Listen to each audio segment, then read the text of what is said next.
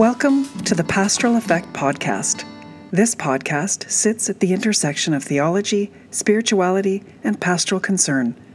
It seeks to celebrate pastoral moments that challenge and transform everyone involved in the encounter. Hence the title, Pastoral Effect. I'm your host, Leanne Davis. Thank you for listening.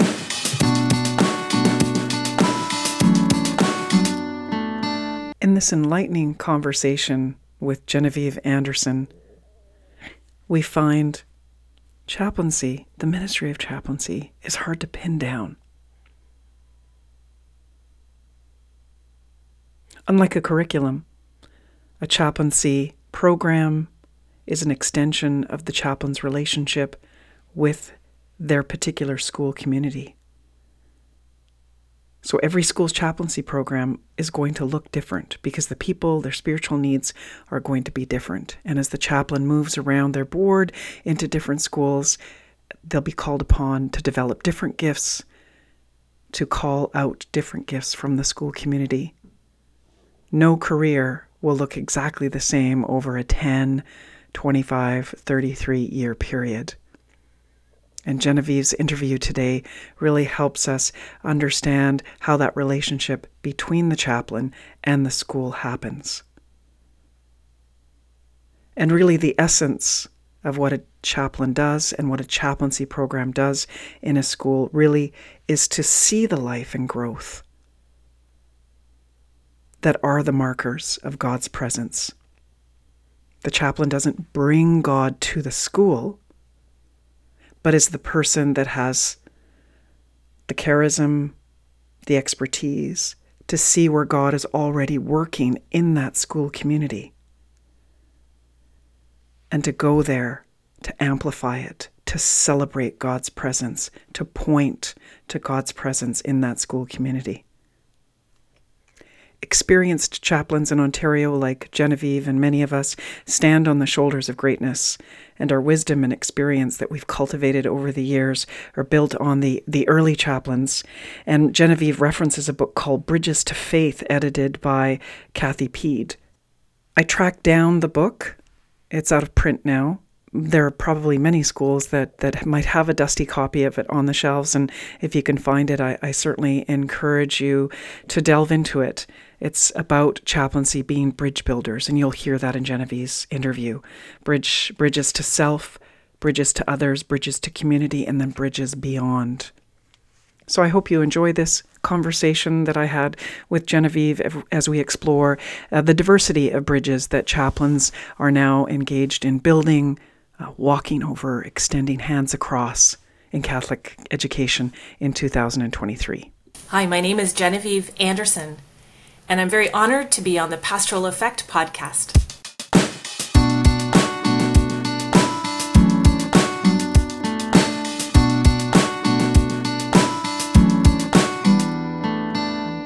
So, Genevieve, thank you very much for being uh, the third episode on the Pastoral Effect podcast. And I quite enjoy asking this first question to, to everyone that I interview. I find it um, very revealing uh, very engaging uh, for my own self, knowing what my religious or spiritual background of my childhood was. I can see it through my own spiritual growth and I can see how I lean into certain things based on that. I, I, bump into it every once in a while. It seems to be something that I carry around and I, I continue to interact with as I journey with people um, through their spiritual lives. So, my question is what was the religious or spiritual background of your childhood?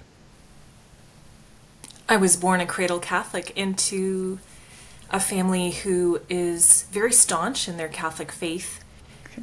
My parents were born in British occupied India in the mid 1940s, and they were raised in the Catholic faith in India pre Vatican II.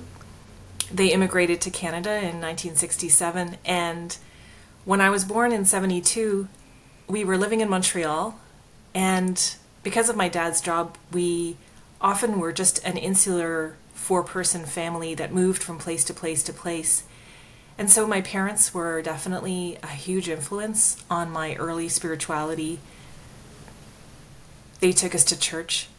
They made sure that we had our sacraments. And then eventually I started in a Catholic school in grade four in a more stable environment where we were living in the Niagara region. In grade uh, 11, my high school chaplain, who was a priest and a Holy Cross father, my school was called Holy Cross, and our principal was our principal was also a priest, a Holy Cross priest. But when I was in grade 11, I went on a weekend retreat that I found out about through my chaplain. And that actually changed me into the journey of the person I am today, I think. It was the first time that faith became my own instead of my parents. I was able to bond with other high school students from lots of different Catholic high schools around the Niagara region. This was 1986, and it was called Search. I think we. Oh yes, I remember Search. Yes. Yeah, it was an American program that um, a married couple and a priest in St. Catharines had brought to the Niagara region. I loved Search. I ended up becoming a leader on Search for following retreats. In grade 12 and OAC, I was on the team to lead these retreats. And I think because it was a bigger picture thing outside of my high school, it really gave me a sense of more of belonging and more of a community. Well, that's wonderful. You know, it's it's incredible. So many people that I talk to, and, and I'm sure that happens to you as well.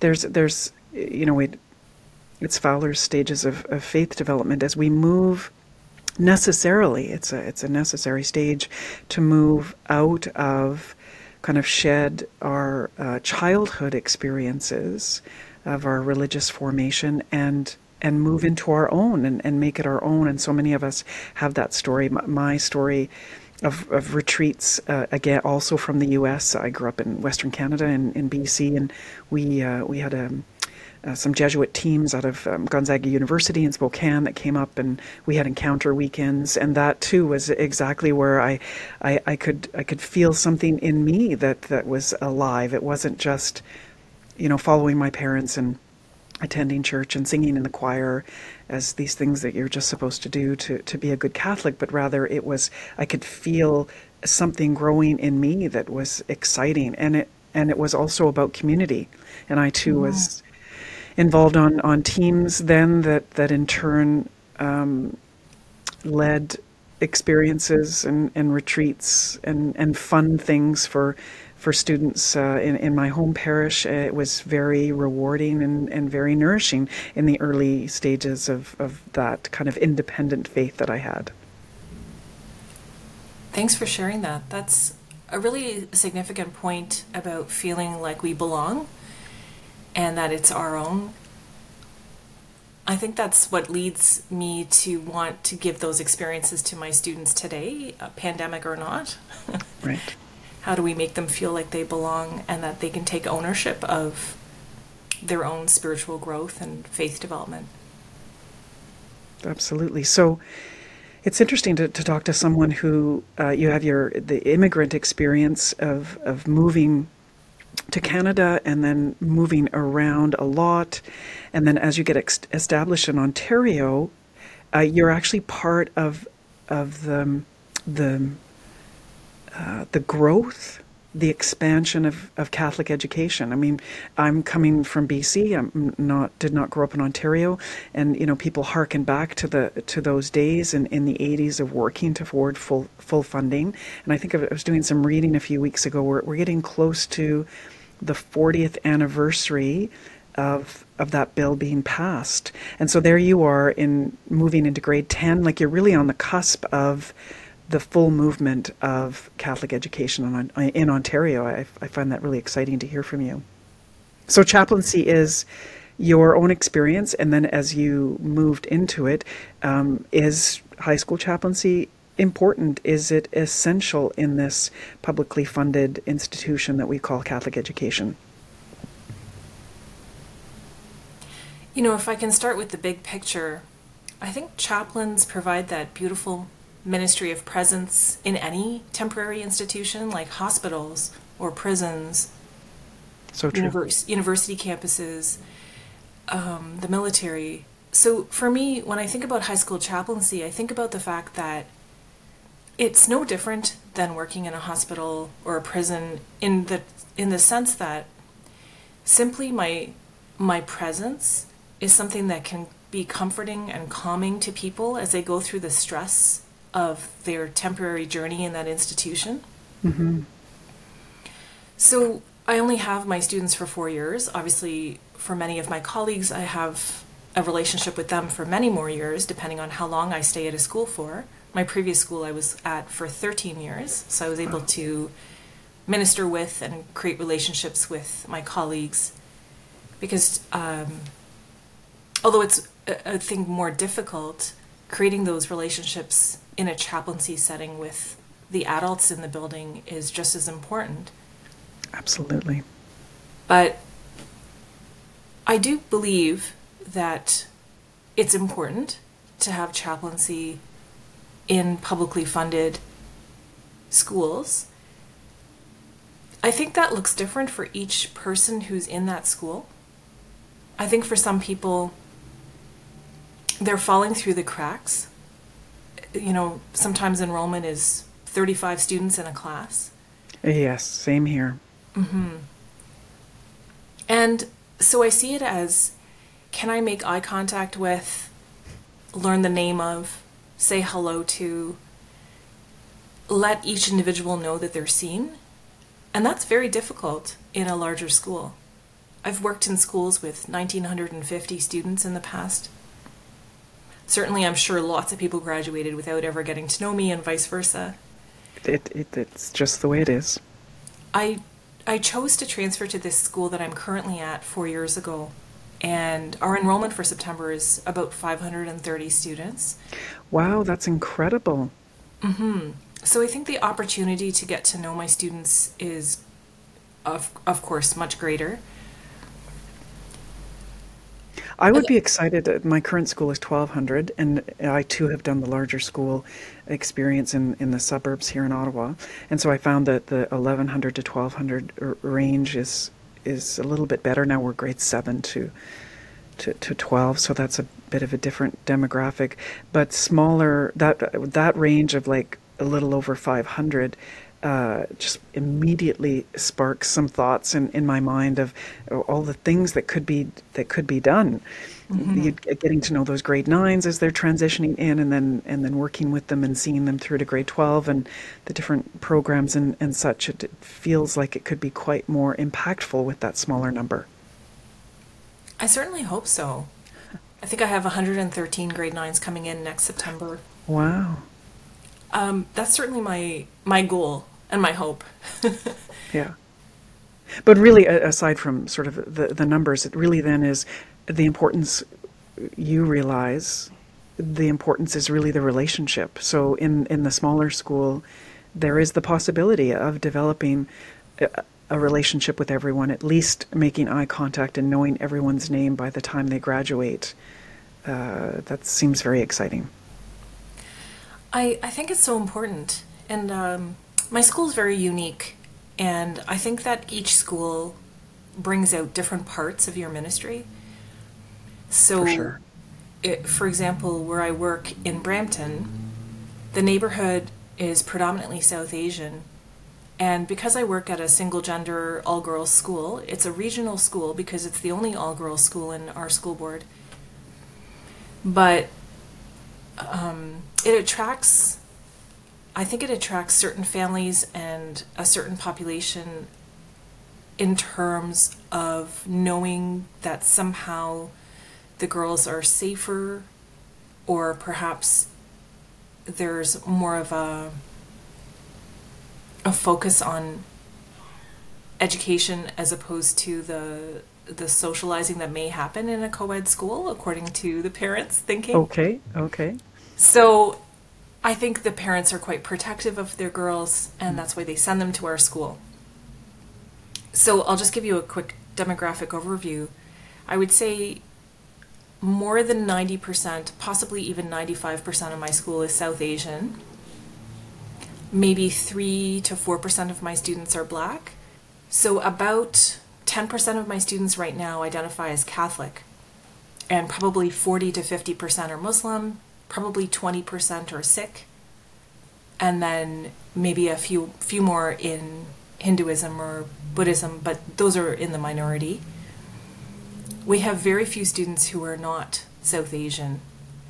So my approach to chaplaincy at this school is extremely different to what I would have done four years ago at my previous school, which was a very conventional Catholic high school, which was co ed and 1,500 students in Brampton.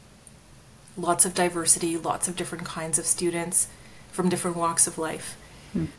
The school I'm currently at has very specific needs. And so, one of the things that I thought of when I was mentioning that knowing people's names and, and getting to know people one on one is important, most of my students have an Islamic background or a Punjabi background. And I think my experience growing up in a family that immigrated from India really serves me at this particular school. Wow. I'm probably the only person on the staff who has a South Asian background. And I'm probably the only person that has lived in a Muslim country. When we were when we were young, uh, because of my dad's job, we lived in Algeria for about 18 months. Really? And yes, and uh, my sister and I were homeschooled during that time because we didn't speak Arabic, and the second language there was French. So it was a really, really interesting and formative time in our lives when we were moving around. There were some other Canadians there, and we certainly also played with the locals um, kids in our neighborhood who spoke Arabic and taught us all the Arabic songs and everything. But um, my experience of Islam comes from that time when I was a kid. And I think I have a little bit of empathy for my students and a curiosity. Right, and you you're because of of your childhood background that now in, informs this, you're, you're able to very comfortably create space for a, a different culture and, and language and Uh, religion and spiritual expression because you're you're comfortable in that, and that that is that is an authenticity that the students are picking up on, on right away. It's it's really something. Thanks. I I see it as an opportunity to serve them in a really deep way. I'm very fond of telling my students in our social justice and diversity clubs after school that we need to we need to pause, we need to show curiosity, we need to listen and learn from people who are often marginalized or oppressed that we need to center those voices and work with people in order to create solidarity and social justice. Hmm. And so I think I bring that actually into my daily ministry where, you know, I was once asked, what do I think is the preeminent social justice concern of today? And I actually think it's just simply serving my students and helping them to overcome their daily battles with Islamophobia hmm. and their daily battles with racism and their daily battles with a complete lack of representation. So I think I have created space where students can walk into my office and say, Miss, my problem today is, you know, one of my teachers said this, and I feel like it's a microaggression. What do I do? Or, Miss, you know, I feel like other students don't understand me because of how I practice my faith. Or Miss, I don't know, it's for some reason in Brampton they just call everyone Miss. Say, same here. I'm, I'm used to that language. um, you know, Miss, I can't eat the pizza from Pizza Pizza across the street because it's not a halal certified restaurant. I was wondering if we could order pizza from a different place. And so these are very simple opening lines where they show a lot of trust and yes. because they know that I'm going to do the work to serve them a little better the next time. You know, it's not just about not ordering pepperoni pizza, but it's also about thinking about the fact that maybe 20 students in my school are just nervous eating from a place that's not halal certified. And in Brampton, there may be hundreds of restaurants now where they can eat comfortably so, you know, I can I can certainly help. It's just a an example. But in terms of chaplaincy, um, each student has needs in terms of their spiritual growth and faith development. Absolutely. And for some people, it's simply saying, "Hey, there's a Muslim prayer room in the main office. Uh, we've turned our one of our conference rooms in the main office into a full time prayer room." And it always surprises me in June when students still don't know it exists. Fascinating! Students, teenagers, they—that's who they are. That's right. That's right. Um, and then I think, well, I don't, I don't think I'm doing a good enough job advertising it. You know, and I think like uh, like a lot of people, I I take care of our chapel and make sure that we have this sacred space that is used well, but at the same time, you know, inviting classes down to the chapel doesn't always guarantee that students will then seek it out on their own. I have like I said, 10% or less of my students now who are Catholic. And so I've started trying to meet with them one on one. On one. I actually put an I put a call out to students to come and see me if they were Catholic. And I think it's so funny. Other students, um, they commented. So another student came in one day and she said, Miss, I know that you put out this call for all the Catholic students to come and see you. I'm sure you're giving them like a gift or something.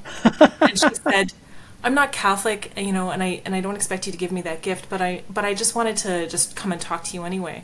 And I said, "Oh my goodness!" I said, "I don't know where you got the impression I was giving out some free stuff, but literally, I just." I just wanted to give the grade 12s who are graduating some information about Catholic chaplaincy on campus where they're going to be going yeah, to university just next some year. information.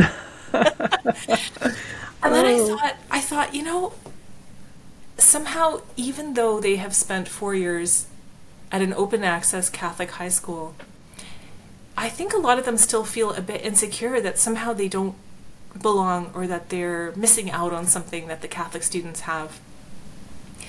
And I don't want them to feel like that. No, no, of course not. And you and I, I know you, you would work very hard to try and and dissuade that for sure. But it, you know, it just we're not involved in every conversation in, in the school at, at each locker, and you, you have no you have no idea, you know, how things are interpreted.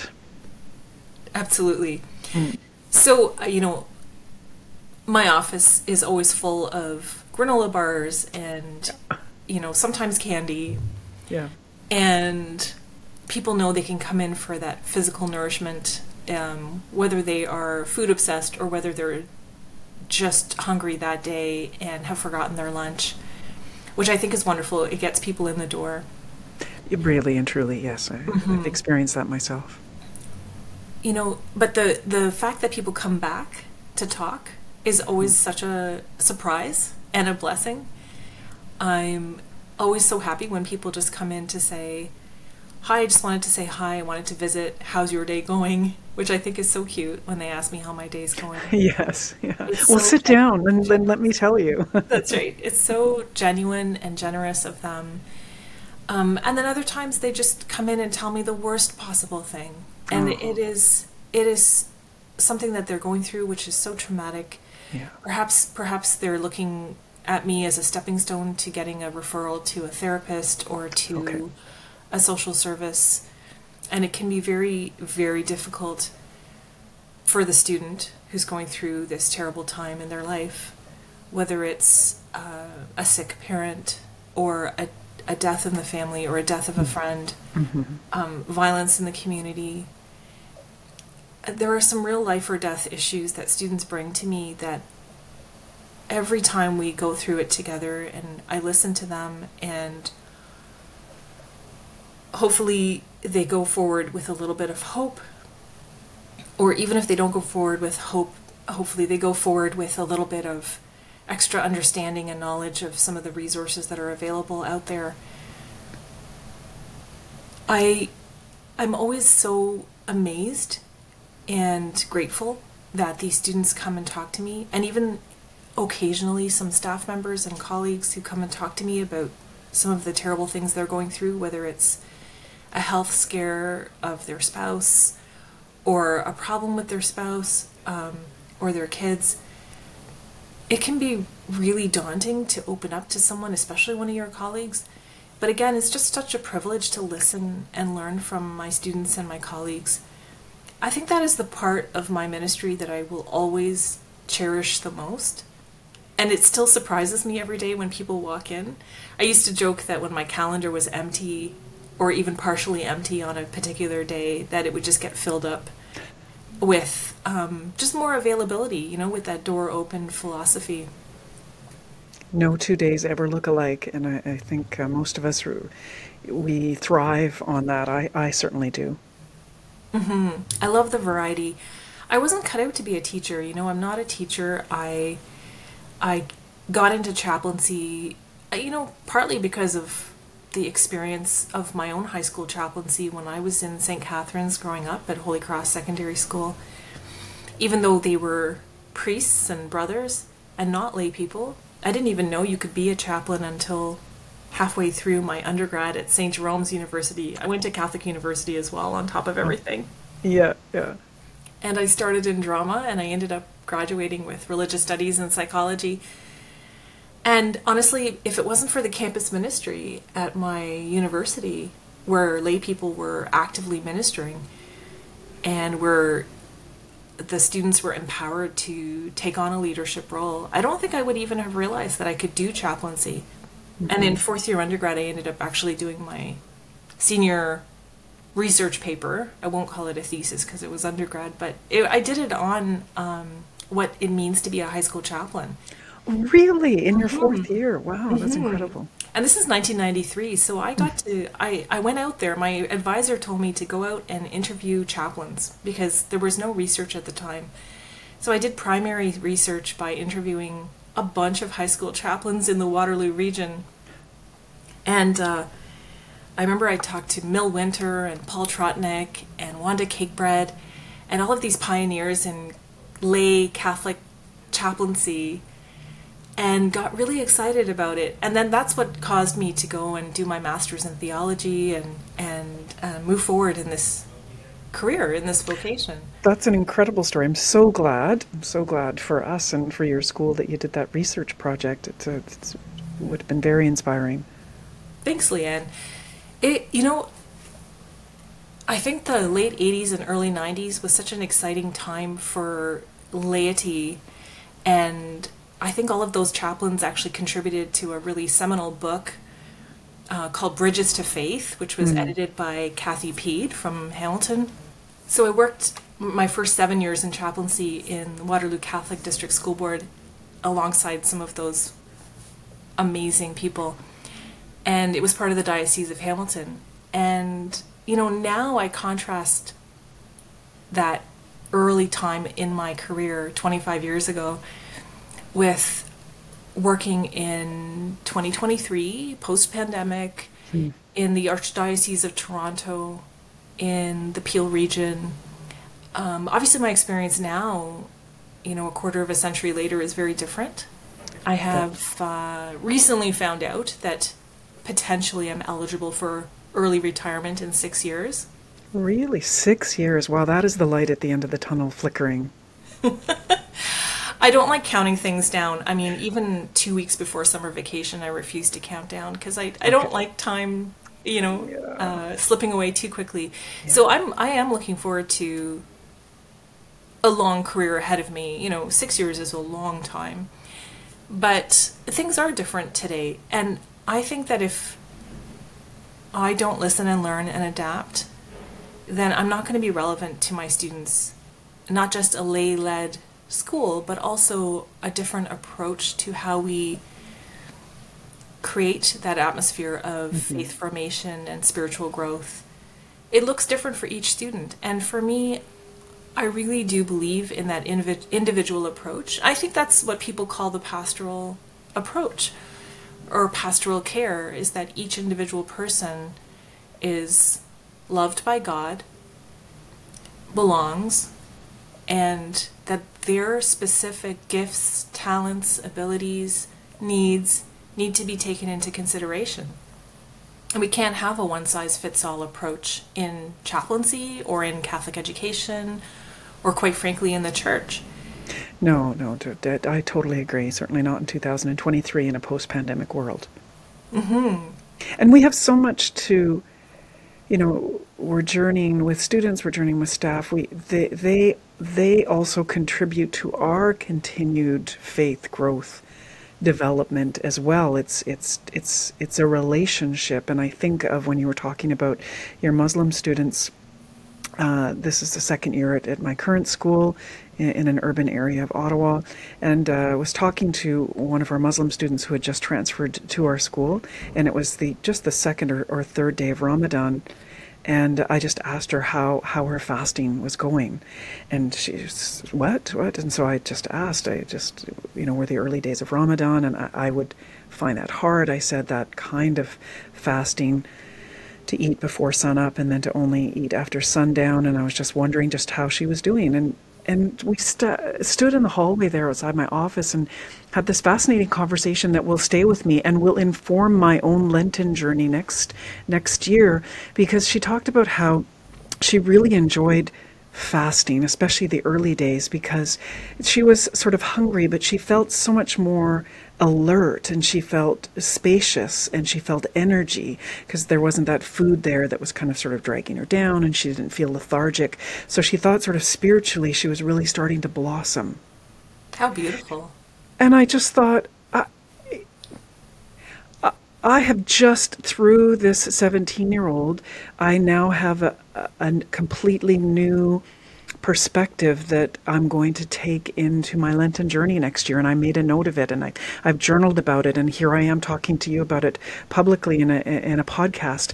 Uh, that uh, our whole conversation was enlightening to me and has helped me grow spiritually. That I'm already anticipating the season of Lent. And it's only the summer.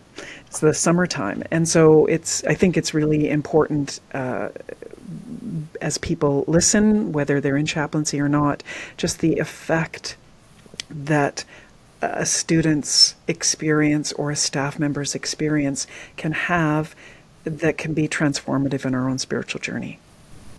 I'm glad you mentioned learning from our students because one of the great privileges of working at a school with a predominantly Muslim population is that in the last three years, Ramadan and Lent overlap.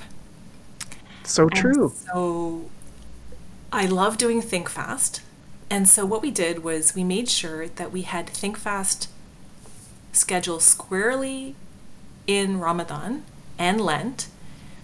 And then we would end Think Fast with a sunset iftar or a sunset breaking of the fast for everyone. And we made it a potluck as well.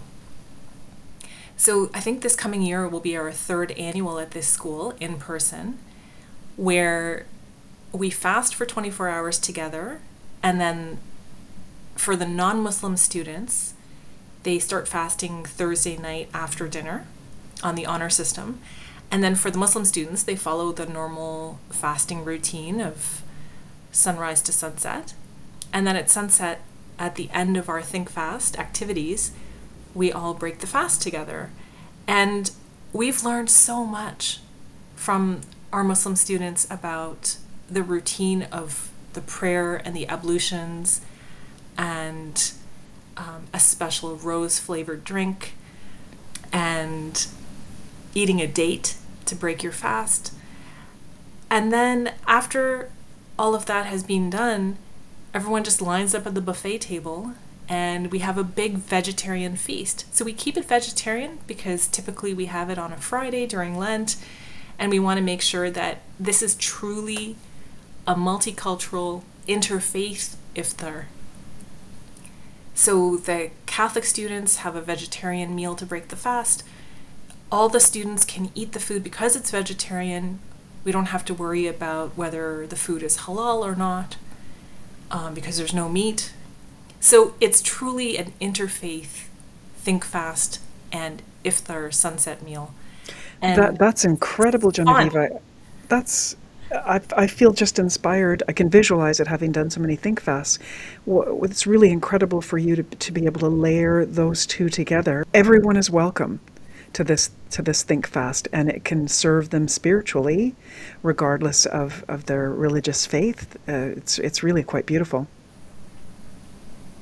yes it it really is and what's exciting to me is that for the past you know few decades think fast and previously i used to call it fast for change at my previous school in kitchener mm. so whether it was fast for change or whether it was think fast it is the single most successful numbers wise event of my ministry.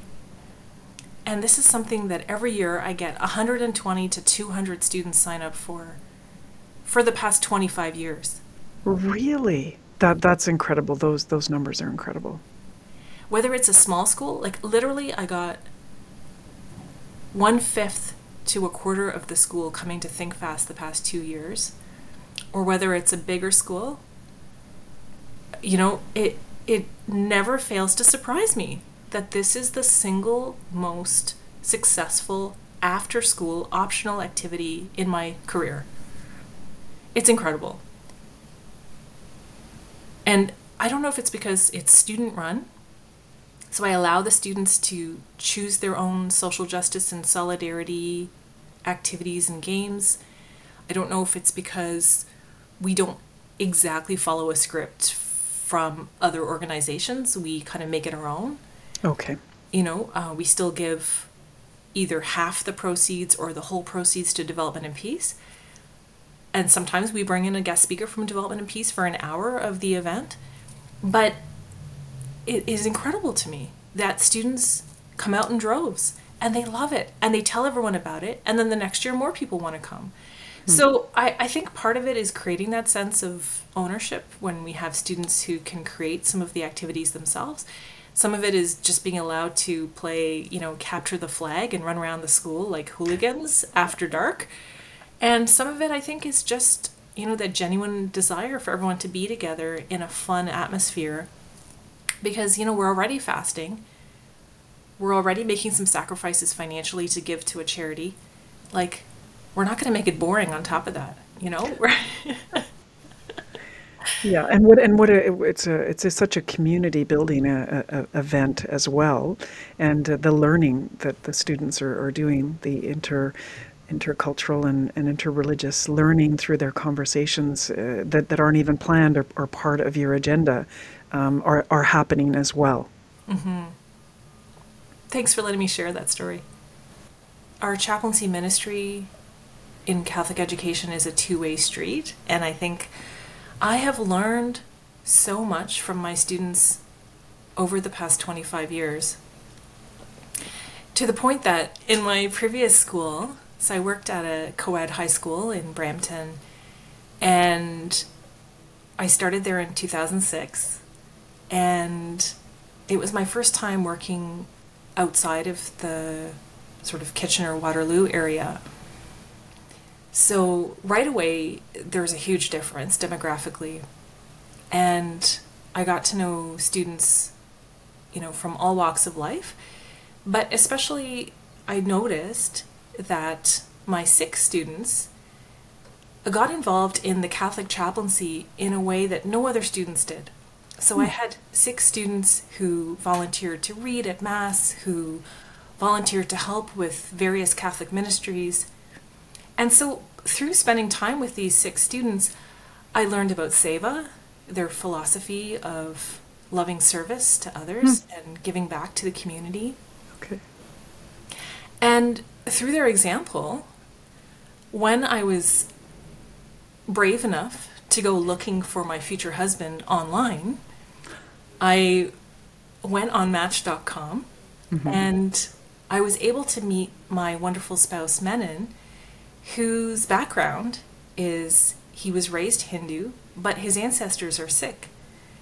And oh. so when when I went looking for him, I was so much more open to meeting someone from a different faith background because of working with my students at Notre Dame High School in Brampton. Incredible. And you know, it's not that I always wanted to marry someone who was Catholic before that. I, I genuinely just wanted to meet the right person for me. Right. But I was just like palpably so much more open to meeting someone like Menon because of my experience working with my students in Brampton. Wow. And so I met him in 2014 and we got married in 2015 and our weddings were both on the same day. We had a shorter Catholic wedding at my parish and then you know an hour later we had a shorter Hindu wedding and I don't think that would have happened if it wasn't for my professional experience. Wow. The the professional experience was so enriching that you you were open. That's right. The, uh, my students just opened me up to the possibility that there is more to life than just being on Team Catholic. Hmm. And, you know, it's my husband's joke that we call it Team Catholic, where, um, you know, I was raised in on Team Catholic. I was raised to be the cheerleader for Team Catholic no matter what. And, you know, to not air the dirty laundry outside of the community. Ah, uh, yes, yes. If yeah. there was if there was some kind of scandal in the church, like residential schools or clergy sex abuse or anything else, we kept it to ourselves. We gave everyone a pass and we just pretended it didn't happen and we moved on and we looked at the positives you know, and I can I can no longer do that, Leanne. Mm. I I really believe that we need to be truthful, we need to be honest, and we need to be whole in who we are. And so I think that means taking responsibility for who we are as Roman Catholics and being able to publicly state that this is not okay. That I am not okay being part of a faith community that sweeps things under the rug, that wants to quickly move on, that it is okay to atone, that it is okay to listen and learn so that we can work towards truth and reconciliation, so that we can um, heal those who are survivors, so that we can make sure that we don't victimize people ever again and that we center the stories of people who have survived, that we center the stories of the victims of sex abuse. And that is a very difficult thing to do as a Catholic. I still don't think that I have even part of the answer on how to do this in a realistic way day to day. But it has helped me become a better chaplain because I am willing to speak about some difficult issues out loud. Um, I mean, one of the funny things about chaplaincy is they literally hand us a microphone every morning and say, you can talk for two to three minutes about anything you want. It's a dangerous proposition. so it's, you know, on, on good days, the Holy Spirit inspires me to talk about things that affect students. So mm-hmm. perhaps mm-hmm. the day before, maybe the day before, a student comes up to me and says, Another student did this negative thing to me I feel terrible. And I simply sit with them. But then the next day, it inspires me to talk about that topic to the whole school in a non specific way. Absolutely, I've, I've, been there, done that. Yeah, it's it's mm-hmm. really incredible to to feel yourself being sort of used as a as an instrument. Really, it, you're you're you're in touch with these things, these movements, these tensions, conflict in in the school, and then you're you're able to um, help express it in, in a formal way where the whole school can, can reflect on it and it can touch into into people's lives. It's uh, it's a really important important part of our ministry. Mm-hmm.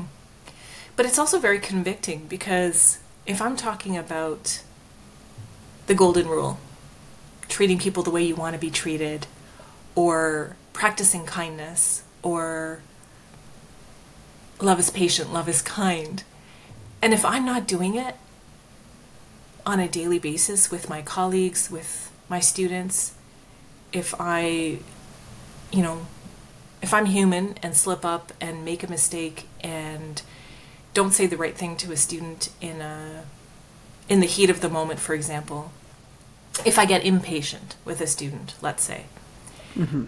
You know, I also need to have that humility to pause, realize that perhaps I can go back and apologize. Yeah. And so I make it a point in my ministry to go back and apologize to people, um, to try to let them know that I know that I wasn't acting as the ideal chaplain, perhaps in that moment. Right. Um, and I think that's uh, you know I'm not I'm certainly not consistent, and but I think that if they're looking at us as a spiritual role model of any kind, then it is important to model those things like truth and reconciliation and apologizing and taking responsibility for how we act around staff and students every day. Because if not me, then who? Absolutely, for sure. And I think that in chaplaincy, because you are such a public figure, again with the microphone for two to three minutes every morning, and just in our in our day to day ministry and our day to day work, we're seen as faith leaders in the school. But to me, integrity means way more than just going to church on Sunday and making sure that I, you know, tick the boxes of being a public faith leader, I think it's also about practicing what we preach and balancing that with that mission to bring the love of God and that sense of belovedness and belonging to each person on my path in my ministry.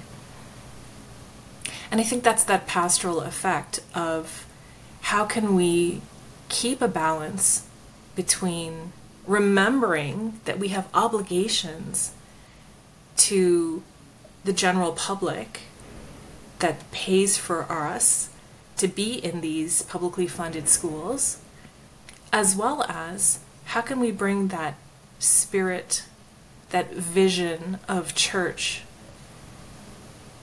together in this bridge building balancing act where we look at each individual person and we can say, You are beloved by God, you are special, you have been put on this earth for a purpose, you have beautiful gifts and talents and abilities, but also we see your needs, we hear what you need, and we want to be able to serve you as servant leaders.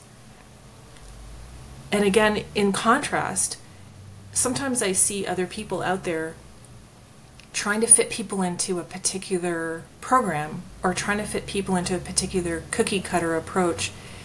And I feel like that's so dangerous that we we lose the pastoral care in that moment of saying, um, you know, this is the only way to be Catholic, or this is the only way to be educated in a Catholic school if Catholic really means universal, then we really have to start to remember that it's about culture, it's about identity, it's about family background, it's about language, it's about the immigrant experience, it's about you know taking care of our earth together. It's about taking care of each other together and how do we keep building bridges? And that that's why I loved that title of the, the seminal book by uh, Kathy Peed back in the 80s and 90s of building bridges of faith. How do I approach each day, each event? I mean, a lot of times we are event planners or we have large group activities. But how do we move in bodies? Oh yeah. Setting up chairs, taking down chairs. Yeah.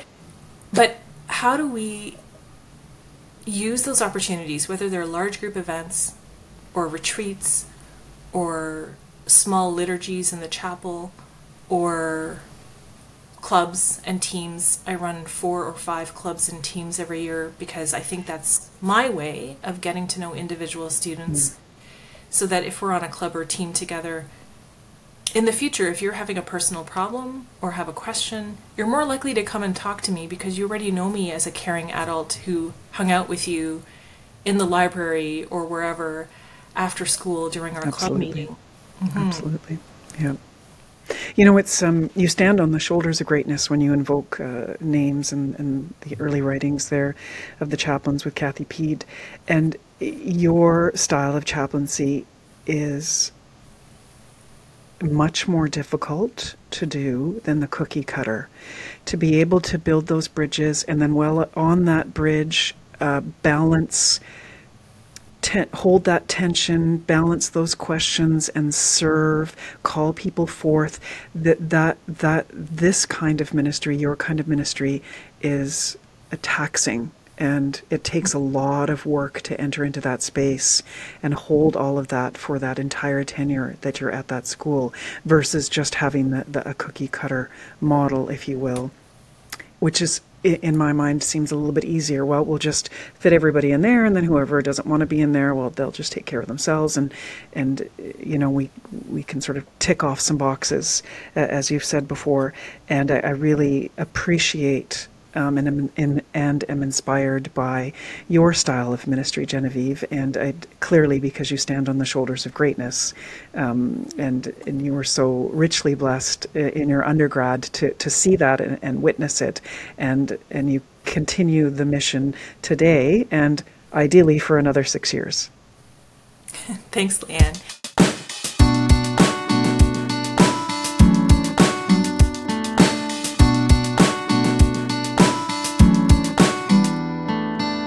Boston College School of Theology and Ministry professor Dr. Thomas Groome has a new book out exploring the essence of Catholic education. In a recent interview, he recalled an experience he had decades ago in Pakistan where he witnessed what he called an excellent example of Catholic education.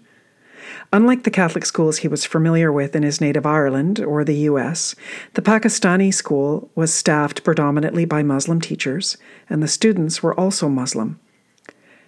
Groome has seen a similar phenomenon during visits to Korea and Hong Kong. Catholic schools delivering a Catholic education, even though the educators and student body were primarily not Catholic.